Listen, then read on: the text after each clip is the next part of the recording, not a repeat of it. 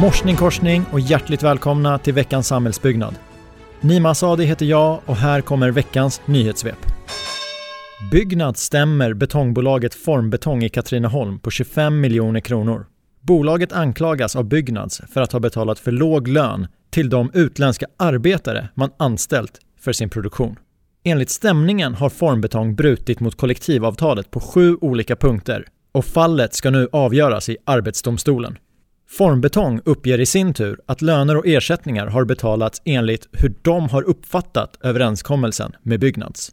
Sammantaget är det över 300 000 arbetstimmar som de utländska arbetarna har stått för under perioden december 2017 till maj 2019. Vi bevakar punkterna och återkommer när det finns mer att rapportera. Mer Byggnads.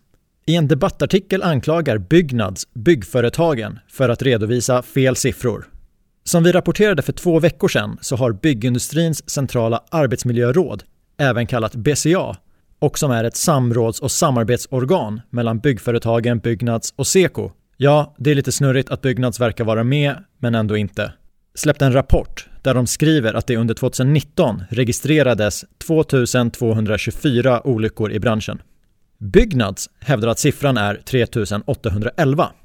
Hur kan det då skilja med 1587 olyckor undrar kanske ni? En förklaring är att BCA byggföretagen använder siffror från Försäkringskassan medan Byggnads använder siffror från Arbetsmiljöverket. Tonen hårdnade ännu mer på sociala medier där anklagelser om siffertrixande, bristande koll, intellektuellt ohederligt med mera riktades mellan de bägge sidorna. Det är med andra ord snart dags för årets avtalsrörelse. Och vi på veckans samhällsbyggnad ser fram emot att bevaka den på veckobasis. Trots att antalet byggstarter har ökat under året så upplever 7 av 10 av medlemmarna hos byggföretagen att coronapandemin har medfört både uppskjutna byggstarter och minskad orderingång. Detta enligt en undersökning som genomfördes mellan 13 och 21 augusti och där 629 företag var med och svarade. Enligt undersökningen har även sjukfrånvaro och vab ökat under perioden. Om sjukfrånvaron beror på försiktighetsåtgärder eller slopad karensdag framgår tyvärr inte av undersökningen. Även maskinuthyrarna märker av en nedgång i byggkonjunkturen och enligt branschorganisationen Swedish Rental kommer den verkliga prövningen i vinter och vår då risken är att planerade byggstarter förskjuts ytterligare. Maskinuthyrarna brukar vara en bra tidig konjunkturindikator då de ofta märker av förändringar i orderingången innan det syns i konjunkturstatistiken för bygg. Och i det här fallet har det noterats förändringar redan från i mars i år. Enligt siffror från Byggfakta så har det byggstartat skolprojekt för närmare 18 miljarder kronor under de senaste 12 månaderna. Det låter mycket, kanske någon tänker. Men siffran är faktiskt cirka 5% lägre än 12 månadersperioden dessförinnan. Det är framförallt Skåne och Stockholm som drar ner siffrorna. Exkluderar vi de två regionerna så har resten av landet ett byggstartsindex som visar ett plus på strax över 8%. Störst ökning ser vi i Västra Götaland och vi hoppas självklart att övriga regioner tar efter och bjuder upp till dans under året så vi kan prata om betydligt mer positiva siffror vid samma tidpunkt nästa år.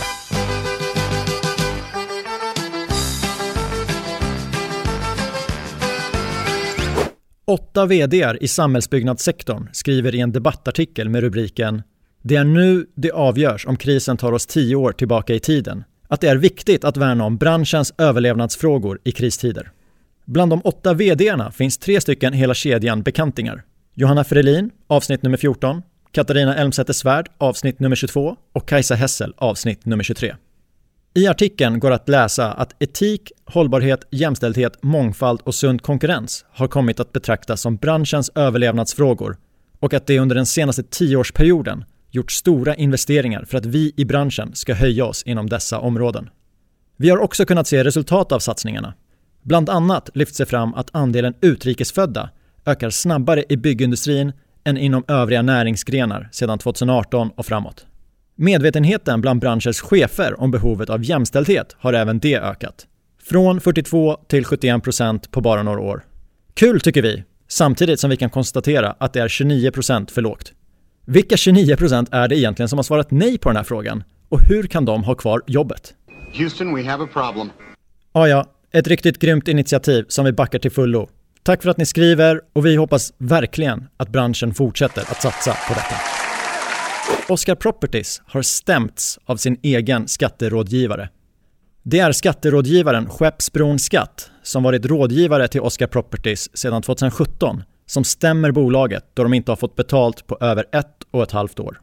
I ett mejl till Oscar Properties skriver Skeppsbron Skatt att “Vi förstår att ni har en ansträngd likviditet, men har via pressen konstaterat att andra rådgivare har fått betalt. Vi vill, som ni förstår, inte behöva gå den formella vägen. Men den formella vägen blev det och nu har ärendet gått från Kronofogdemyndigheten till Stockholms tingsrätt. Fastighetsbolaget Akelius äger idag fastigheter för 125 miljarder kronor och enligt den nya vdn Ralf Spann är det nya målet att dubblera storleken på fastighetsbeståndet på 10 år. Akelius bestånd finns idag i sju länder och enligt Ralf Spann är det i första hand områden i dessa länder där de redan är etablerade som möjligheter ska granskas. I andra hand är det nya områden men i samma länder och i tredje hand nya länder, men där dessa kännetecknas av en stabil politisk situation, stark ekonomi och städer med bra befolkningstillväxt.